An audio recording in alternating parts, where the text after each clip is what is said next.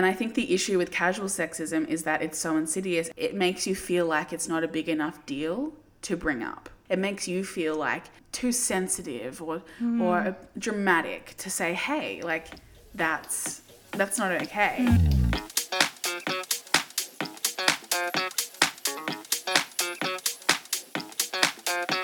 Hey, hot stuff. Good morning, happy Friday, or whatever day it is that you are choosing to listen to this. Welcome to To Be Honest, a podcast. My name is Amanda. Today, of course, I sit across from the hostess with the mostest, the hottest girl in this room, Uh-huh. the queen of a rust coloured activewear set, Mhm. Me. Miss Kara R. Ready. Good morning. Good morning. Thank you. As always, thank you for the intro. You're welcome. It was all very very accurate. Yes. Definitely the hottest person in this apartment, especially right now in this moment when Yes. we've rolled, both rolled out of bed Yes. literally 20 minutes ago. Yes. Guys, it's a it was a tough morning this morning. you know what? Some mornings, and I'm sure that like people can relate to this. Some mornings it is just like you are so comfortable in bed. I'm like, I cannot possibly. This doesn't happen to me often, but like this morning, I was like, I literally don't know how I'm supposed to get out of bed right now. I just had the deepest sleep. I'm so comfortable, and I just want to sleep forever. I understand because that's what mm. I wanted to do this morning. But mm. look, we're here because we're dedicated because we have so many amazing unprofessional opinions questions to answer. We do.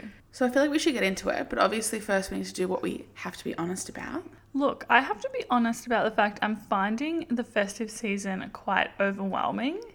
Shocker. it is deeply not okay. Like Do you mean financially? Do you mean you mean everything, don't you? in every way. I don't usually let the festive season overwhelm me to be honest. Like I'm pretty I'm usually pretty good at not getting super stressed out this time of year, but I feel stressed. Well, I mean, it's an overwhelming time of year because we, I mean, we spoke about this by the way on our Patreon uh, last week, I believe, because we did a whole episode on like Christmas and all like the things that can be brought up, as well as a little gift guide. So if you're interested in that and you're not already a patron, you can head over to, from the link in our bio. Mm. But I do think around Christmas time, it's interesting because everyone's a little bit. I, I don't know what it is because everyone wants to hang out more mm. than they usually would throughout the year.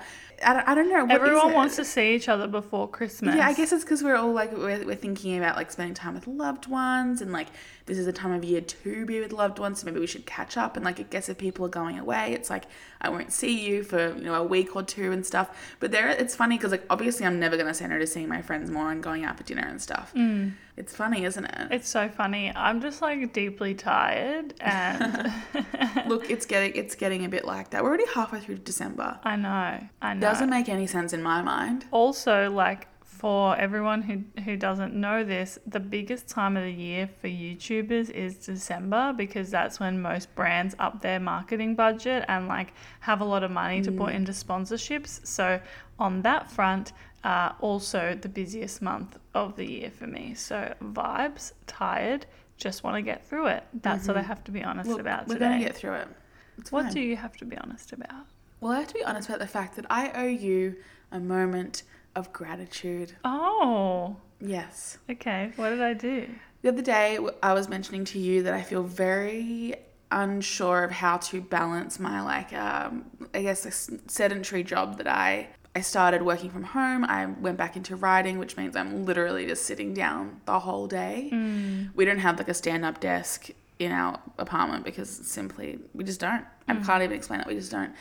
But also, like in my previous job, I wouldn't walk around heaps, but I would walk around far more than I would here in this current job. yeah And I was saying to you how I am struggling with like that, you know, what to do, like how much exercise is like good for me and like what should I be doing? And you said I should go, I should try going for an hour walk every morning or after work, but I chose to do it in the morning. And I've been doing that with the exception of today because we got up today to do this podcast. yeah Um, I've been doing that and I've been feeling great. When I get home, I feel like it's hard for the first couple of times to do it. Mm. And I'm obviously very lucky that I can get up and I don't have like, you know, children to look after in the morning and I have a job that's relatively flexible and I can come home and basically have a shower and start work. Mm. But yeah, it's really I'm really really enjoying it. Good. So I owe you a thank you for helping me with that You're welcome. and for I guess I don't know like holding me accountable in a very gentle way. Yeah, I think it's really interesting with exercise because obviously we live in a culture that is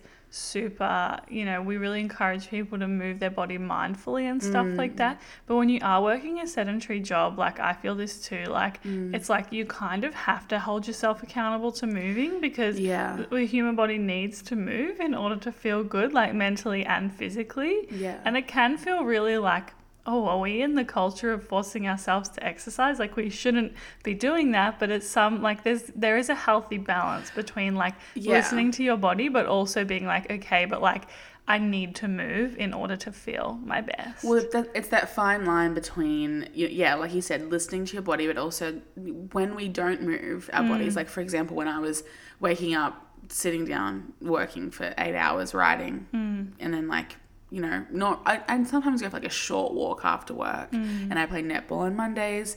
But for the most part, for the first few weeks of my job, I was not really doing much. Like that makes you more tired. Usually, well, Yeah. it's making me more tired. I can speak for myself. Like, but and then so it's kind of like, oh, like I should be listening to my body. I'm tired, so I don't go for a walk. But you need to break the cycle. It is hard. it is hard. It's very yeah. hard. Um, but anyway, that's what I have to be honest about this week. Shall we get into the episode? We have a lot of great questions today. We do. Let's get into it. If you're new to the podcast, first of all, welcome. Second of all, welcome to Unprofessional Opinions. This is an episode that we do every single month where we turn it over to you and answer any questions that you may have or topics you may want us to talk about. This is unprofessional advice. Hope Yes. you enjoy. Unprofessional. don't come for us if you apply it to your life Yeah. and things don't work out the Yeah. way that it's the blind leading the blind. We've said it before. Anyway, let's get started. Let's get started. Okay, our first question is How do you deal with imposter syndrome at work that is made worse by working remotely? This is a very interesting question because I didn't really. Uh, I mean, I guess like I, I definitely felt this when I was freelancing full time because you know you're fully accountable for your own productivity and like what you do and how you do it and stuff like that. But now that I do work remotely and I have like a very, I'm very lucky to have a very, very flexible, like healthy, trusting work team. Mm. The imposter syndrome can creep up. Like if you're having a day where it's like a bit more tired, like today, like mm. you know, go having a mental health day and like you're less productive, or honestly, even if you are being super productive, but all of a sudden you just had this intrusive thought that's like you're not good enough, you're not mm. doing enough work. It can be harder because I feel like you can convince yourself that you're taking more advantage because no one is around you to look at what you're doing. Mm-hmm. How do you do? Have you felt this before? Yeah, I've definitely felt it. I feel like this comes up from the space for me of like not having as much communication as you would in a normal work setting. Like Yeah. I always feel better when I'm working around the people that I work with, right? Mm. Whereas when I'm removed and when I'm just communicating via text message or like an online messaging in regards to the work that I'm doing, it's very easy to feel like I'm not doing a good job mm-hmm. because you can very easily interpret what people are saying as different things. And especially when, like, I mean, I personally work quite a few jobs where no one's really holding me super accountable. Mm. Like, I'm kind of doing everything in my own It's your time. responsibility to do what Yeah. you need to do. Yeah. And so a lot of the time it can feel like, oh, like, why is no one checking in on me? Is that because I'm doing the wrong thing? Like, Yeah. a, a lot of us as humans in general, with literally everything in our life, we find it so much easier to assume the worst rather than assume the best. And I think that's something that us as a society just needs to unlearn in general. Um, but I definitely think that this is very, very common because we are all so anxious. Sorry to everyone who thinks they're not anxious. but like as a society, we are so anxious. And so it's like, of course, we are going to be struggling with that lack of human interaction, mm. that lack of community around us in the workspace. Like, you know, we thrive in community. Yeah, I completely agree. I think that it's in terms of like how to deal with it and like I guess how to like practically maybe pull yourself out from those feelings. It's very hard. I think imposter syndrome is so pervasive. Like Mm. it's so there are so many things in like this current way that we work Mm. that feed into a po- imposter syndrome. I think the first thing you need to remember is that when you're working remotely, because especially if maybe you like work you know alone in your house, like there's no one else around you, it can feel like you need to be productive 100% of the time. You need to be, you know, fully focused on working 100% of the time. Otherwise, you're just absolutely taking advantage. Mm. You're not good enough and stuff like that.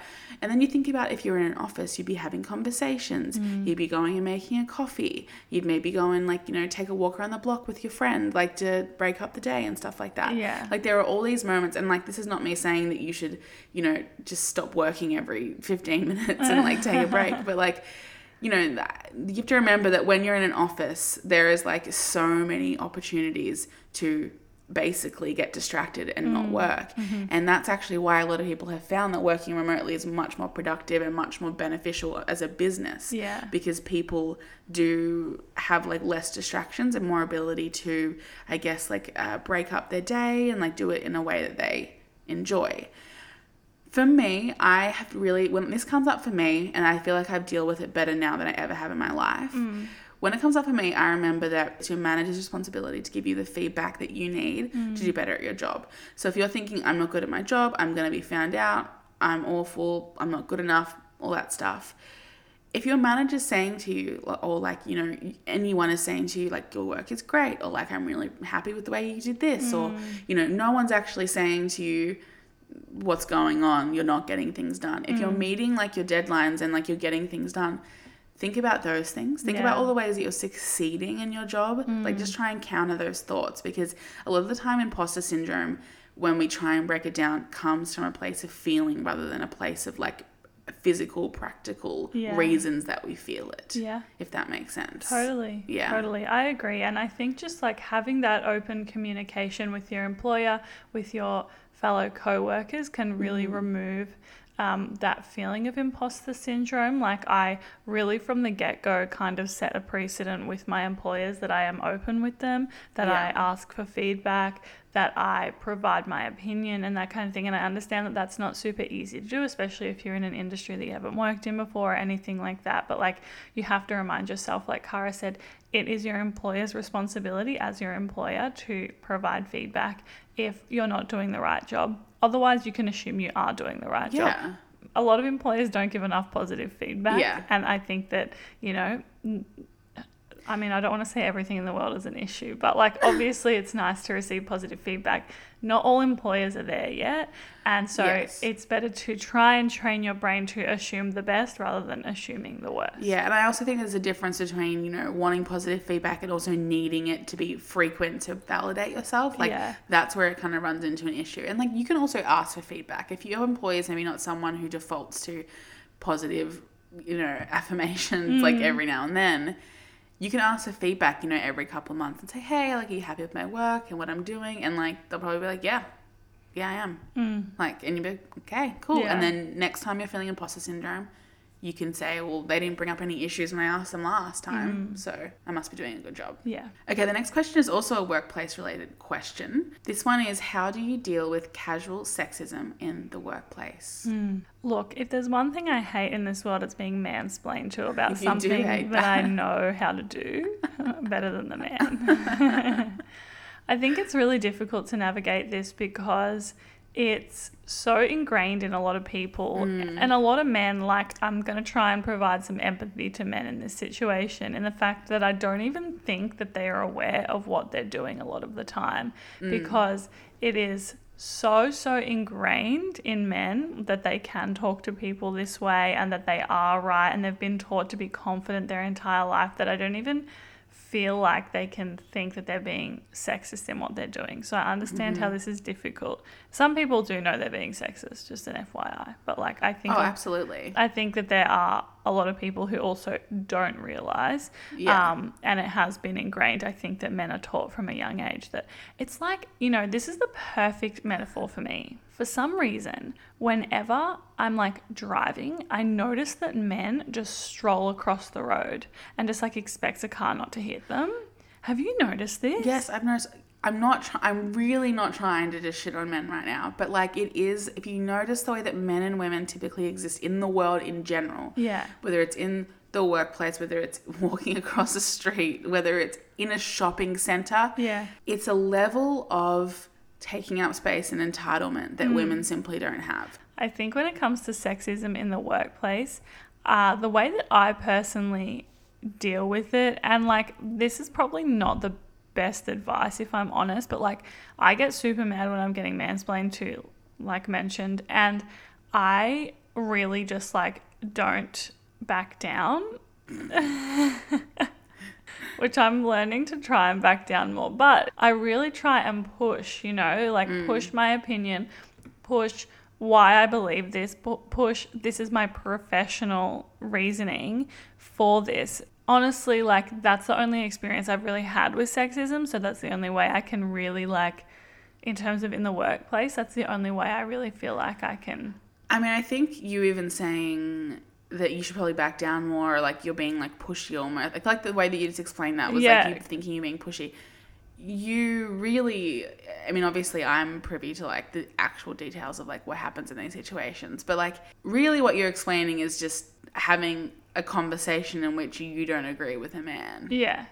which is a very normal part of life slash work. Mm. And I think it's interesting that you slash a lot of women, including myself in the past, have felt like that is being difficult mm. or it's being too much or it's causing an issue or like whatever. Because I think, again, as women, we're taught to be as easy as mm. possible at all times.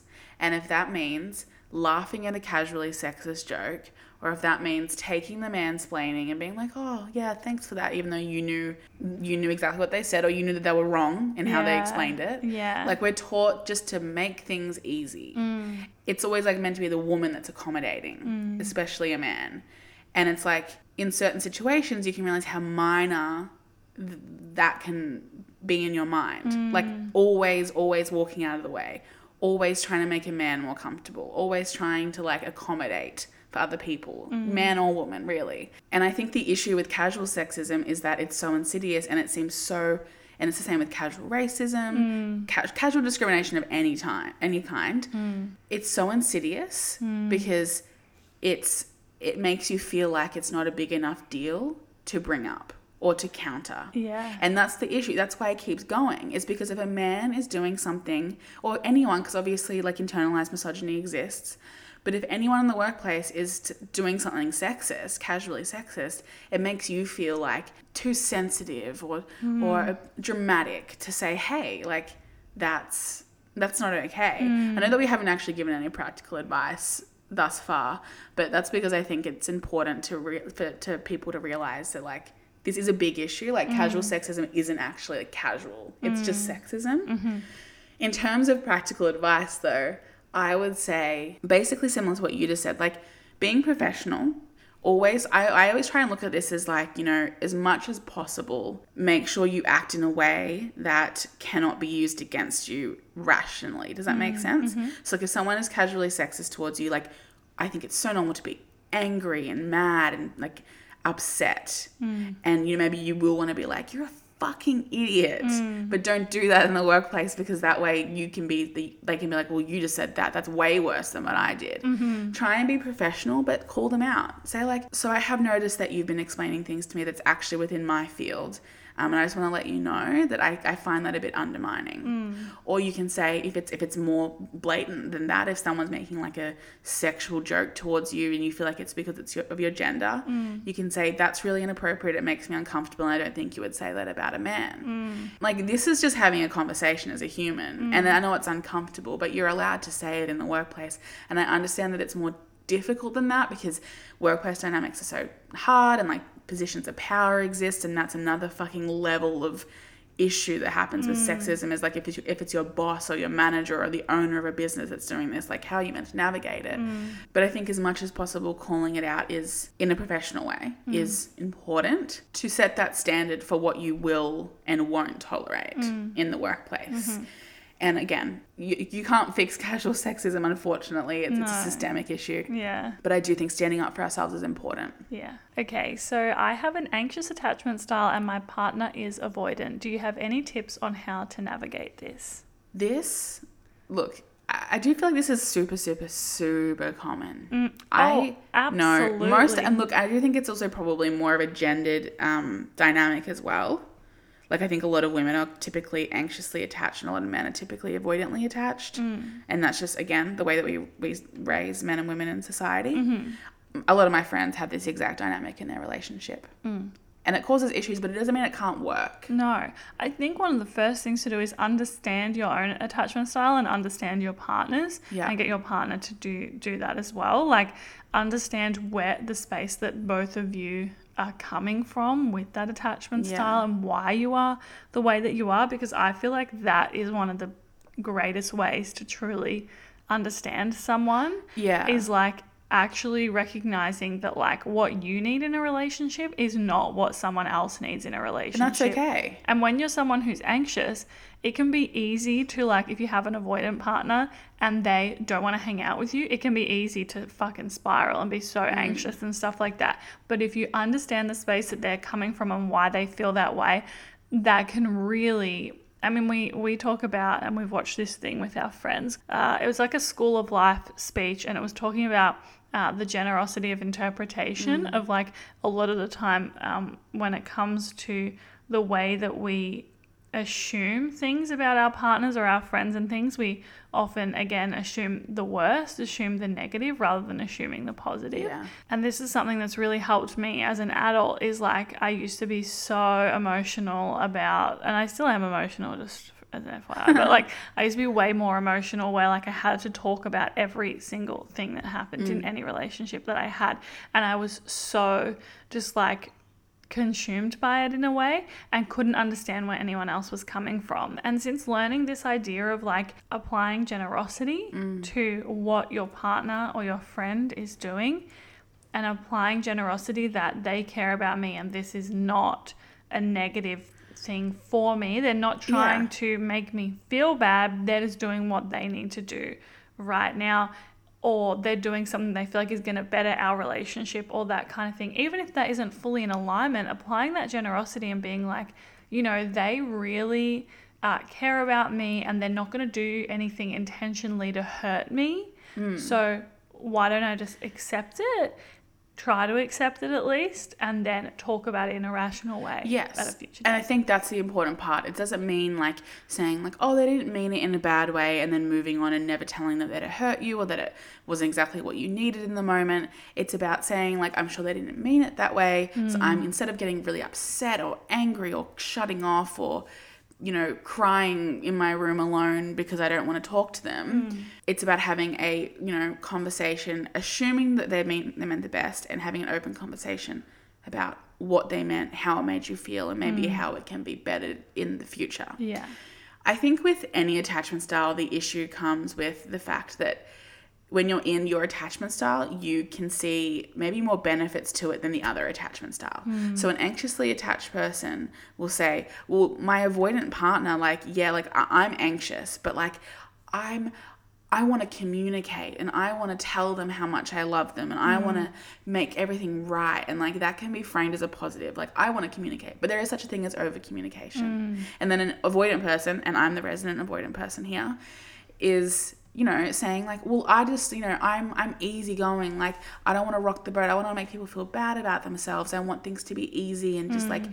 i want to just not have to focus on this negative stuff. But then that's avoidant. Like Yeah. that's not working through problems. And i think without that self-awareness like you mentioned like being aware of your attachment style and being aware of your partner's attachment style and how that manifests in both of your actions. Mm. Without that self awareness, you're never going to be able to make it work because you need to understand that there are, like, you're going to think that there are benefits No one's going to exist in a way, in an attachment style, mm. hating every second of it and never seeing a benefit. The point is that our brains have, have told us a benefit to it. Yeah. And that's why we continue doing it. Mm-hmm. It's a pattern, it's a it's a habit that we have that we mm. see value in whether or not it's obvious to us. Yeah. So I think understanding each other, talking about it, and understanding the art of compromise and knowing like sometimes you're going to be uncomfortable because mm. maybe your partner doesn't want to talk about something in the moment. They need a bit more time to go away and think about their thoughts because they're avoidant, but they're going to come back and they're going to meet you and you're like halfway mm. and then talk about it in the future. It's going to be uncomfortable for both of you for a while, but I think that's that discomfort is important to work through the individual attachment styles that you have and create a dynamic that actually benefits you both. Hmm. Because going one way or the other is not going to make a healthy relationship. It's just going to make the other person resentful Yeah. and one person sit more heavily in their attachment style. Mm-hmm. Okay so this next one's a bit of a long one. This person said I've been absolutely loving 2022 as my year to be single. However, all of my friends have serious partners, and I feel pretty excluded from the group at times because of this. I try not to get upset when they bring their partners to ladies' nights, and then she wrote in parentheses, ugh. or I play it cool when I'm the only single girl in the group. When I have told them how I feel, their response is always trying to set me up. And then again in parentheses, she said, again, ugh. um, I don't want to be set up. I have been loving single girl life. How do I tell them how I'm feeling? Or do I need to just find more single girlfriends? This is a complicated one, and I definitely understand. I definitely understand um, where this person's coming from. Again, as the resident single girl in our group, and you know how it can be hard to have all your close friends in a relationship, and you know like to have to navigate that dynamic of like, of course, like you know, hopefully at least you love your friends' partners, and like mm. of course it's valid for them to want to bring them to events and stuff like that. But it's also valid for you to not always want to be around partners as well Yeah. Yeah. it's a bit of a again it's like a the art of compromise kind of thing Yeah. and i do think that the answer to this one sits in the middle it sits in the middle of telling your friends sometimes i do just want a girls night like can we please like find a way that like i get that one-on-one time with you guys or that quality mm. time with you guys? And maybe setting that boundary of i actually do not want to be set up right now like it makes me feel a bit uncomfortable when you default to setting me up. Yeah. but also, maybe you do need to find a few single friends. You need to maybe expand mm. your horizons because, you know, it's important to recognize that it's valid for your friends who are in relationships to want to prioritize, you know, that group time that mm. includes their partners. Mm. Um, so I do think it exists in the middle ground there. What do you think? Yeah, I totally agree with you. Basically, I think the first thing that needs to happen is like you need to talk to them about it because it seems like it's a reoccurring issue. And Yeah. even though it may not feel like a major, like, you know, you're not fighting with them or you're not getting super angry and stuff like that, I feel like over time it can create resentment. And like, I think like you don't want to feel that way towards your friends. And, you know, obviously people love being around their partners it is important they have time with their friends as well without their partners and i think that um, yeah i just think it's a really good idea to communicate that to your friends your friends hopefully will hold the space for you with that. And also explaining a lot of people assume when people are single that they're looking for a partner. Yes, um, yeah. that's like a societal issue like a default thing. Uh, so they're obviously doing it from a space of love but even just explaining like i really don't want to be set up right now. Like i'm just enjoying being by myself. If i meet someone i meet someone but it is not a priority and i don't want to make it a priority Yeah, it's not a problem to be fixed. It's just something you're enjoying at the yeah, moment. Yeah. totally. Uh, but at the same time, I do think there is a space for having friends that are single and in that same stage of your life, which makes it a lot easier to navigate these types of things. Like, I had like three years where I was like properly single, like not really dating anyone. And I really enjoyed in that time having friends who were in the same space. Obviously, I love my friends who are in relationships as well, but it was really great to be able to share those experiences with people, like be around people who had like very similar priorities to me. And that was really beautiful. And I think that there is space for um, for you to create change with, you know, perhaps finding friends and and doing things without your friends that are in relationships and seeing who that attracts into your life but as well as that i think do think that your friends need to step up and um, try and understand where you're coming Yeah. from as well Completely agree. okay our next question is what does your ideal morning look like this is a wholesome question This is wholesome. I would say my ideal morning would be like a not like a hot summer's morning, but like warm, but with like a pretty like light breeze. Mm-hmm. And then I'd go for a walk and I'd get an acai bowl at the like midpoint of my walk Mm-hmm. because I do that sometimes. And I'd read while I eat my acai bowl and have a coffee. And then I would walk home, and while I'm walking, my ideal morning would include a really good episode of a podcast that I love Mm-hmm. and that, like, really, like, I'm just like really invested in. Walk home, and then maybe play a game of Catan with you and have a yummy breakfast. that's wholesome What's your ideal morning? i think my ideal morning is waking up early but to no alarm Mm, and then yeah walking to like the beach kind of way and having like a nice morning walk mm-hmm. and then going for a swim in the ocean which i realized by saying this like i don't do this anymore and the reason i don't is because i always feel like i'm in a rush to get home Mm, yeah. and lately i've been really trying to not think about the next thing i have to do while i'm doing the certain thing that's like Yeah. a whole tangent but that's what i'm working on so the idea of not feeling in a rush going for a swim sitting in the sun after my swim Mm-hmm. coming home, making myself an iced cacao, and then probably having a bagel for breakfast and having a slow start to the Mm. day. Basically, Lovely. that's probably it. Yeah. It really is nice to have those moments where you're like, wow, it really is all the simple things that make me feel Yeah. happy. Like, Yeah. Nothing too beautiful. nothing too crazy. It's all doable. yeah. Okay, so our next question is how do you look after yourself during a depressive episode or on down days? Mm. This is a really important question. We've mentioned it a few times, like we've talked about it loosely a few times before, and we have spoken about mental health and maybe, you know, being kind to yourself when you are having down periods. I personally really try and practice recognizing that I'm having, first of all, recognizing that I'm having a depressive episode or a down day, mm. recognizing how that manifests, and that means being aware of how it manifests and like the signs that it is. Because I think a lot of the time it can be easy for us to glide through it without really recognizing that that's what's happening, and therefore you don't really have the chance to recognize what you need from it. So, hmm. you know, if I recognize I'm having a depressive episode, I might say, like, you know, I, I don't want to cook, I don't feel like cooking, or I don't feel like leaving the house, or, you know, I just want to sleep all day and stuff like that. And I'm a big believer that, like, you shouldn't be telling yourself you can't do certain things during depressive episodes or hmm. down periods. I mean, obviously, like, that's within reason. Like, don't, maybe don't do, like, really really harmful things to yourself if you can mm. help it. But you know like for example like some depressive episodes i want to nap all the time. And i tell myself like that doesn't mean that i can't nap at all. Sometimes my body does need rest. Sometimes i mm. do need to have a bit more sleep especially if i'm not sleeping at night because of it. Mm. But like instead of napping like all day I'll maybe have an hour nap. Mm-hmm.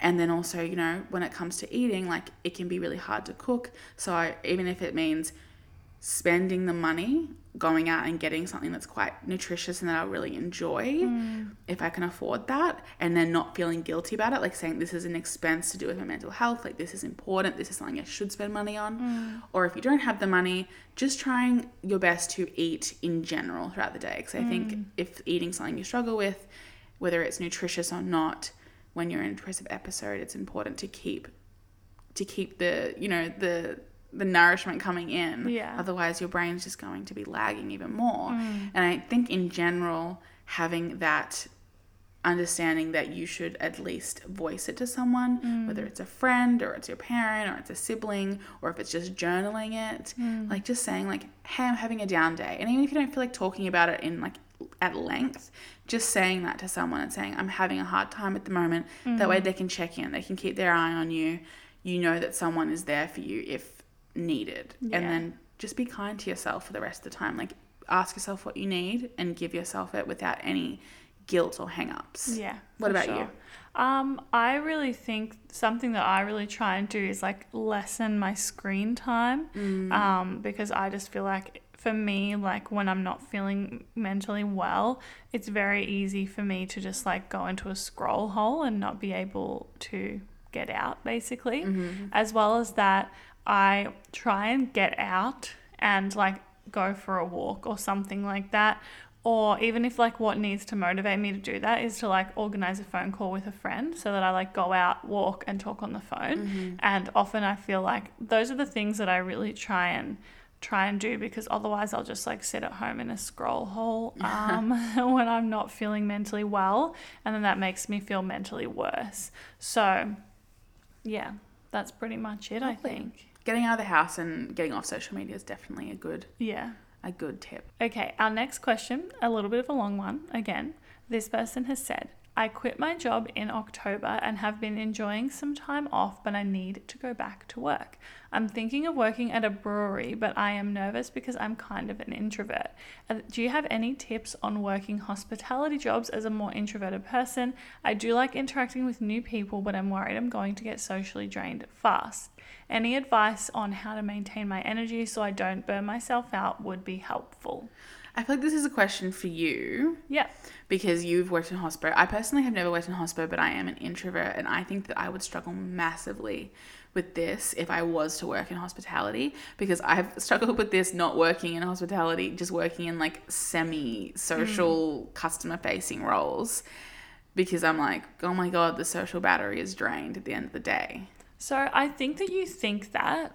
And, I, and I understand why people would feel like hospitality is like, and hospitality is a social job. Like, I'm not going to lie. I personally think I'm an introverted person, but I, uh, I seem extroverted. Like a lot of people assume I'm extroverted, but I really crave alone time. I really um, feel socially anxious and stuff like that. And I worked in hospitality for like eight years, um, a lot of the time in a customer facing kind of position. I think what I when it comes to hospitality, there obviously are hospitality jobs where you'll be on the till the entire day, you'll be mm-hmm. waiting tables the entire day and that kind of thing. And I totally understand how that can feel super confronting. I've had positions like that, and then I've also had positions where, like, I'll be working the coffee machine half the time or making food half the Yeah. time and things like that. So, there are other things that I can do. What I want you to remember when it comes to hospitality is like, not every job is a role where you're going to have to be customer facing constantly the whole day. Mm. It's actually kind of rare for people in hospitality to not wear a hundred different hats and to do just like the one thing. And even if you're a bartender and you're working, like for example, at a brewery and you're working um, behind the bar, yes, there's obviously the social element of it, but it's not as social as you would think that it's going to be. Like people are coming up, they're saying, Hey, can I get this? You're like, Yep, no worries. You make it, you give it to them, you charge them money, and that's it Yeah. for like 90% of the customers that you serve Yeah. It can be really beautiful the relationships that you can develop with customers in the hospitality industry and there's been some customers that I've had in the past who will come in and I'll have a really beautiful long chat with them and things like that but that doesn't feel draining to me because it's such a small percentage of what happens. I think hospitality can feel like a job that is so confronting for someone who is introverted and someone who is socially anxious. Personally, working in hospitality for me was one of the best things I ever did for my social anxiety and for, for putting myself in a position where I was like, I can handle this and I can manage this. I see a lot of like when I've worked in hospital, like working with a lot of young kids as their first job, it is such a great way for people to develop social skills and to really feel um, more confident in that as well. Um, not saying that all introverts are socially anxious, obviously. um, but yeah, I think that when you've never worked in hospital before, it can feel way more overwhelming than like it actually is. Yeah. Like for me now, even as someone who's an introvert and I feel like has become more introverted over time, if I thought about going back to hospitality, I just wouldn't want to do it because it's like of the physical um, side of things and like the the pressure that it puts on your body and how my feet was fucking killing me at the end of every single day. Like that's the reason I wouldn't want to do hospo, not because I don't want to be around people. And that's after eight years of working in hospo. So I definitely encourage you to do so. I think the only way you're going to know if it works for you Is if you try it. is if you try it, but just remind yourself that like you don't have to be the most outgoing person on the planet in mm. order to work hospo and be good at your job. You yeah. just don't. Yeah. Wow, great advice. Thank you. Thanks for that. You're welcome. Okay, so our next question is what advice would you give your 25 year old self? Um, What are you laughing at? because my first thing that comes to mind is like stop dating idiots and stop trying to like get validation from these men that are just like so so just like don't have your best intentions and don't deserve heart. your attention. and yeah.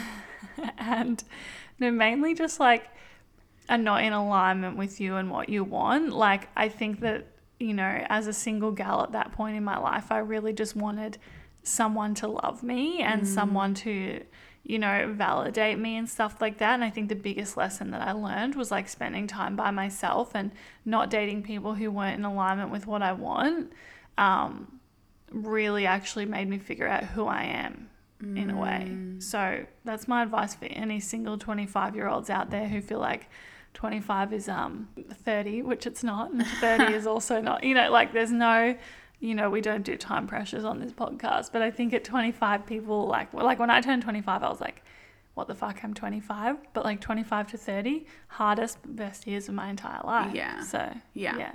What about you? I would say 25, it's an interesting age for me because I had a really, really, really rough time when I was 25. I was very, I was, had this like crazy depressive episode.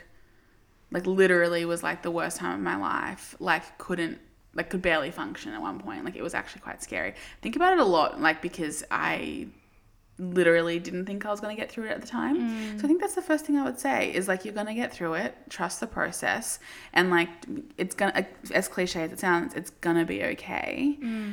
Um I think that period was really important for me for like I felt like I had no other choice but to reach out for help from people who I normally wouldn't because I literally was like I don't know what would have happened if I didn't. Mm.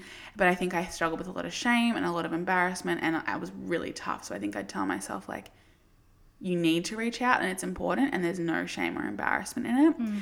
And I also think I would just say, like, you don't even understand what the next few years are going to have for you. Like, mm. this is a really tough time, but you have so much to look forward to because then when I was 26, I moved to the Gold Coast. Mm. And, you know, I've also had a lot of tough times up here, but I've had incredible memories up here. And, like, regardless of where my life takes me after this, I'm going to be so happy that honestly 25 led me to moving to the Gold Coast because it was mm. just an amalgamation of all these things that happened to me in that year and all the like just circumstance and stuff like that that led me to say I'm just going to make this change. Mm. Almost like I had nothing to lose at that point. Like I was already already gone through such a shit period. I was like, let me just move to the Gold Coast. Like what else? What, what what's the worst that could happen? a pandemic, guys. That's what can happen.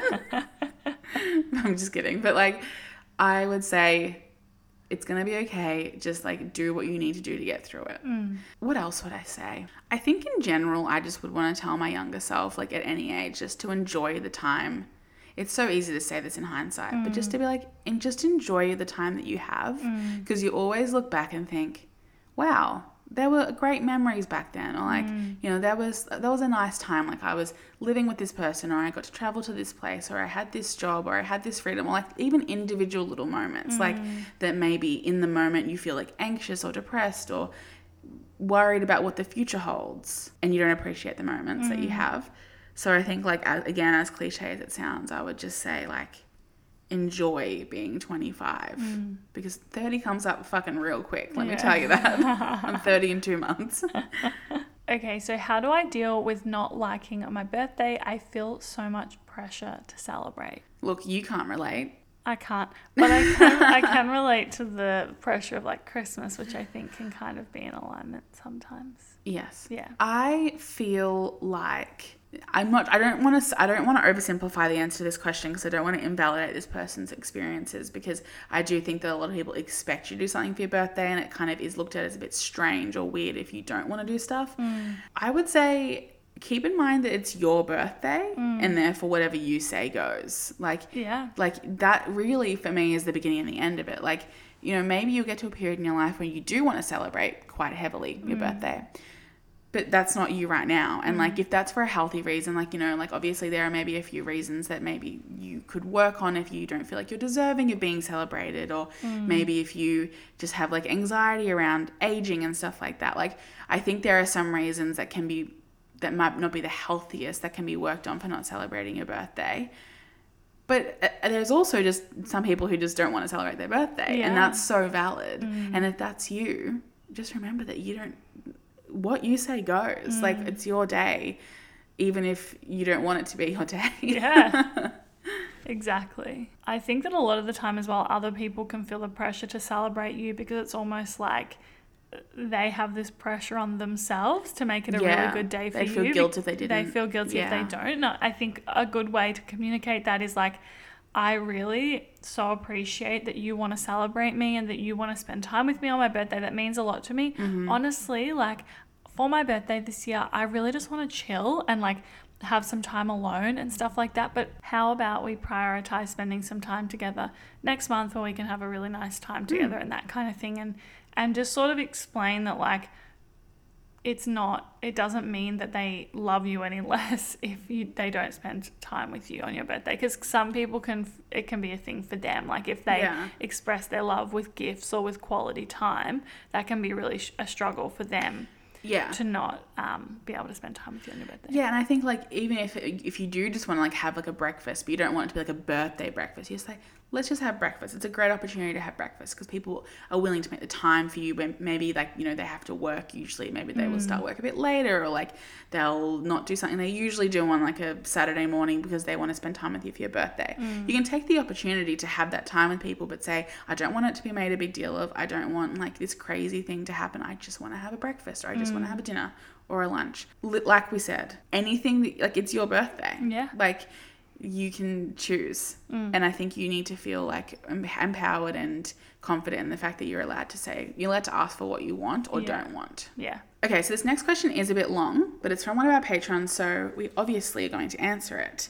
and she seems like she's in a little bit of a pickle, so I'm keen to hear your thoughts, Ducky. Mm-hmm. Okay, so she said, I'm currently crippled with fear from my work Christmas party. oh Long story short, I am very happily married and the marriage is open. The relationship has been open for years and it works for us.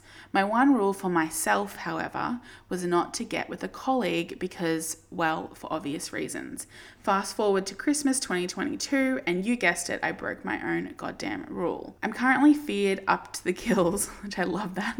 I love that um, expression yeah currently feared up to the gills and don't know what to do. I don't think anyone else knows, but we both disappeared early ish, so it wouldn't take much sleuthing, and I had a million missed calls the next day from work friends that I bailed on. The thing is, I'm not ashamed of it and I don't necessarily regret it, I just don't want my personal business to be a talking point in work, but I have only myself to blame.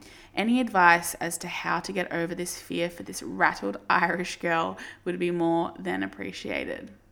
Okay, so first of all, I think that you it's not the the blame is not on you No. because you're saying that your fear is that people are going to be talking about you at work. It's it shouldn't be an assumption that people are going to talk about other people at work. Like that is their problem. That's their problem. that's their problem, yeah. that is not That's their got flaw. anything to do with you. You should not be blaming yourself for having consensual sex with someone that you wanted to have consensual sex yeah, with. within the bounds of your rules of your relationship. It sounds like you said, you know, like it, you an open relationship, it works for you guys, and that your rule, if we're understanding this correctly, your rule for yourself, meaning your partner, hmm. you know, presumably hasn't said don't sleep with a colleague there, because hmm. that would obviously open up a different potential set of issues. Hmm. Your rule for yourself, while while you know rules for ourselves and trusting ourselves is important, you did have consensual sex with mm. someone and you're allowed to have sex with a colleague. I mean, mm. like, you know, I don't know, I don't think that's something that can't happen or doesn't happen. No, it happens. It, it definitely happens, yeah. And I do think, like what Ducky said, like if people are gossiping, like even though I understand that can have really negative um, effects on you and your career and your life and stuff like that, it really is a matter of their their issue and their flaws and their ability to really be like too concerned with someone else's sex life. Yeah, it's human nature to gossip, but I think that you need to remember that this is not your fault and it is not your responsibility to like nurture them or to make them feel comfortable with what they choose to do. Like, Yeah. if anyone comes at you gossiping about it, which, first of all, um, the person that you slept with might not have told anyone. Yeah. And like, if people figure it out, like, you don't have to talk to them about it. No. And neither does the person you had sex with because, like, it is. It is simply not your responsibility. You do not have to feed into No. it. And if you choose not to, then your coworkers should respect that. Absolutely, yeah. Yeah. I think if I was in your situation, I would, you know, pro- providing that I have that relationship with the person I slept with, I would say, hey, just letting you know, like I had a good time. If you had a good time, I, I I'm a bit concerned about like you know word getting around the office and just like the you know the nature of what that would mean for me. So if you could not mention it to anyone in the office that we slept together, that would be great Yeah. That's totally within your right to say and to Mm. ask, and they should respect that because just like if they ask you to do the same thing, Mm. you should respect that. And then again, like what Ducky said, if anyone, if you hear someone gossiping or people make jokes, I know people love to make very casual jokes about stuff like that in the Mm. workplace. Set the boundary and say, I don't really want to talk about that, and I and I find that uncomfortable that you bring it up. So can you please not bring it up in the future? Mm. Yeah. And again, if they don't respect that, that's a matter for HR. Good for you. And it's also just, you know, a, a very good indication of like the respect and the culture in the workplace if you try and mm. set your boundaries and they aren't respected. Mm. Um, and then I guess, like moving forward, like if you do find that this is more of an issue than you would have liked, don't beat yourself up for the fact that you did this, even though it was, you mm. know, quote unquote, a rule that you originally had for yourself. Like you're allowed to change your mind. You're an adult, you're a consenting adult, you're allowed to. So have a rule and then change your mind and then realize, oh, actually the rule was in place for a reason. Mm. Like that's human to do that mm-hmm. if you feel like it's more trouble than it's worth, just, you know, remember this next time. Like, mm. remember, like, you know, even if I wanted to, you know, sleep with someone, is it worth it to, you know, deal with the anxiety or maybe the, like, workplace dynamics? And even though that's a really unfair situation, because technically you should be allowed to have any consenting relationship you want without mm. any fear of repercussions in the workplace, I guess, mm. you can just move forward with that knowledge of, like, what it would mean for you and what you feel most comfortable with Yeah. with this behind you. But I mm. don't think you need to beat yourself up for it at all. You've done nothing wrong. Yeah. Okay, our last question for the episode is How do you fight hustle culture when you have a responsibility for others in your job? Mm. So this question, I you can read it two ways. I think mm. the first way that I initially read it is a responsibility for others in terms of maybe you're a manager and you're managing mm. other employees and you know you have or maybe like you need to have work for them and stuff like that like that maybe their livelihoods depend on you. Mm. But then i also was thinking it could be potentially that you are taking care of people or that like you have people who are relying on you for help in like you know what you do for work. Mm. And so without you working overtime and hustling for you know like quote unquote hustling Yeah. they might be worse off. Um, I don't know. Did you take that either way? I, Like, I initially read it with my um, worked as a manager for Managerial years, hat on. as you're a manager for other people. So I sort of want to answer what I think yeah, of with course. that. I think either way they can be applied Yeah. regardless. Yeah. So I think the main thing with hustle culture, which we are fuck hustle culture on this podcast. Hustle culture girlies. So, you know, and I think this is something that we're both continuing to unlearn. Um, is the hustle sure. culture that is ingrained in society, is ingrained in in people that our career means so much, and that we must be working in order to be worthy. Or that so, our career means more than our well-being. yes, Yeah. and so, something that I really encourage is to set an example for other people in your life, Absolutely. regardless of who that is. Like, for example, I love when Kara will do things that are so not hustle culture because for me as someone who really struggles with it it is so refreshing to see someone prioritizing their well-being over their work. And i really have struggled to do that for many mm. many years. So definitely setting an example for other people is such a positive thing to do even if they're your employees or if they are they work under you uh, I, think if anything, that's the best thing. If you, if this person is a manager, that's the best thing they can do. The best managers I've had are the ones who are like, go home on time. Mm. You know, don't overexert yourself. If you're having a bad day, don't worry too much. Like, do what you can do. Have a sick day off. Have a mental health day. Like, Yeah. Mm. those are the best managers because those produce the best and most productive employees at the end of the day. Absolutely. It's the long term. It's not the short sighted thing that we have in so many companies, which is work, work, work, get your work done, work overtime. Mm. And it's the short term gain. It's the long term gain that comes from a better culture Yeah. in this scenario. If you're a manager like we think you might be, I think that's probably the most likely scenario. Yeah, absolutely. And so I really encourage like, you know, they they often say as well with like having employees that like your employees perform better if they are taking care of themselves mm-hmm. in their life and if they are prioritizing their well-being. And so you know there are some top dogs at some companies that are Wait, like say dogs again. top dogs that will want people to be, you know, working, working, working, hustling, hustling, hustling. But the fact of the matter is, is that their employees are going to be so stressed out. They're not going to be performing as well. It's just not a good result for literally anyone. Yeah. Like, and I think that, um, you know, because so, hustle culture is so ingrained in society, it can be easy to assume that hustling, hustling, hustling does better things for business in general. It doesn't. And also, we're all fucking depressed. So, there's that issue. But I really think that fighting the hustle culture when you have a responsibility for others. I understand, like, I've been a manager in the past, or I have had bosses say to me, well, I want you to make sure that this person is hitting this sales target, right? And then the mm. pressure falls on me. And Yeah. I personally, Just don't do it. I personally have just really tried to lead with kindness in a way of being like, I don't want you to like follow this strict guideline of everything that you need to do, but I want you to do the best job you can do in your own way and really feel comfortable with what you're doing, if that makes Yeah. sense. Um, and in the same breath, like, I don't want to be asking my employees. I'm talking in a hospital sense to have to work a 12 hour shift because we're understaffed. Like, Yes. that shouldn't be the responsibility of the employee. And I think that having compassion for your employees, having awareness of the fact that everything that you do as a manager in hustle culture does stream down to the people that you're managing. Taking that responsibility and be like, I can really change how things are for other people right now, I think is a good thing to do. For sure. And I think, like you just said, like, you know, if you're th- thinking about it from the perspective of, you know, you might need to feel like you need to work overtime to prepare your work for your employees to get in the next day and then do something. Like or you know you need to work 10 hours because otherwise if you don't your employees will come in and they will have to do an extra hour or two. Mm. Setting that example for yourself like ducky said like you know saying you know what? I can do what i can do in a day. And some mm. people have days where they're less productive than others. Some people have hyper productive days mm. that's normal. What's what's the wider issue here? Is it staffing? Is it the fact that something could be done in a different way that makes it easier to manage?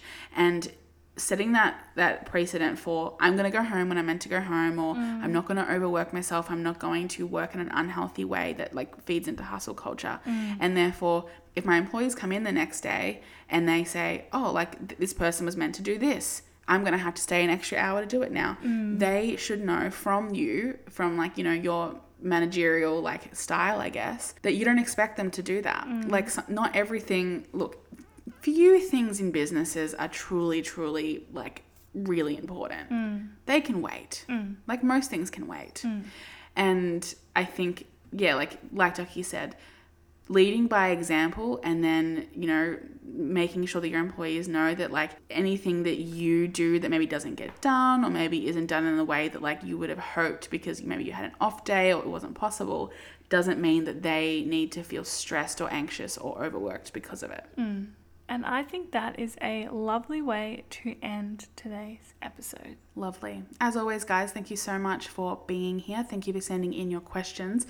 This is our last Unprofessional Opinions episode for 2022, but as always, if you follow us on Instagram at tbh.pod, you can submit your questions when we do have our next episode coming out. Or if you're a patron, make sure that you send it to us in a message on Patreon or respond to our question in the app because we always prioritize Patreon questions. Hmm. Other than that, have a beautiful week and we will be back in your ears with, I think, what is going to be the final episode for the year Yeah. Next week. Okay, bye. Bye.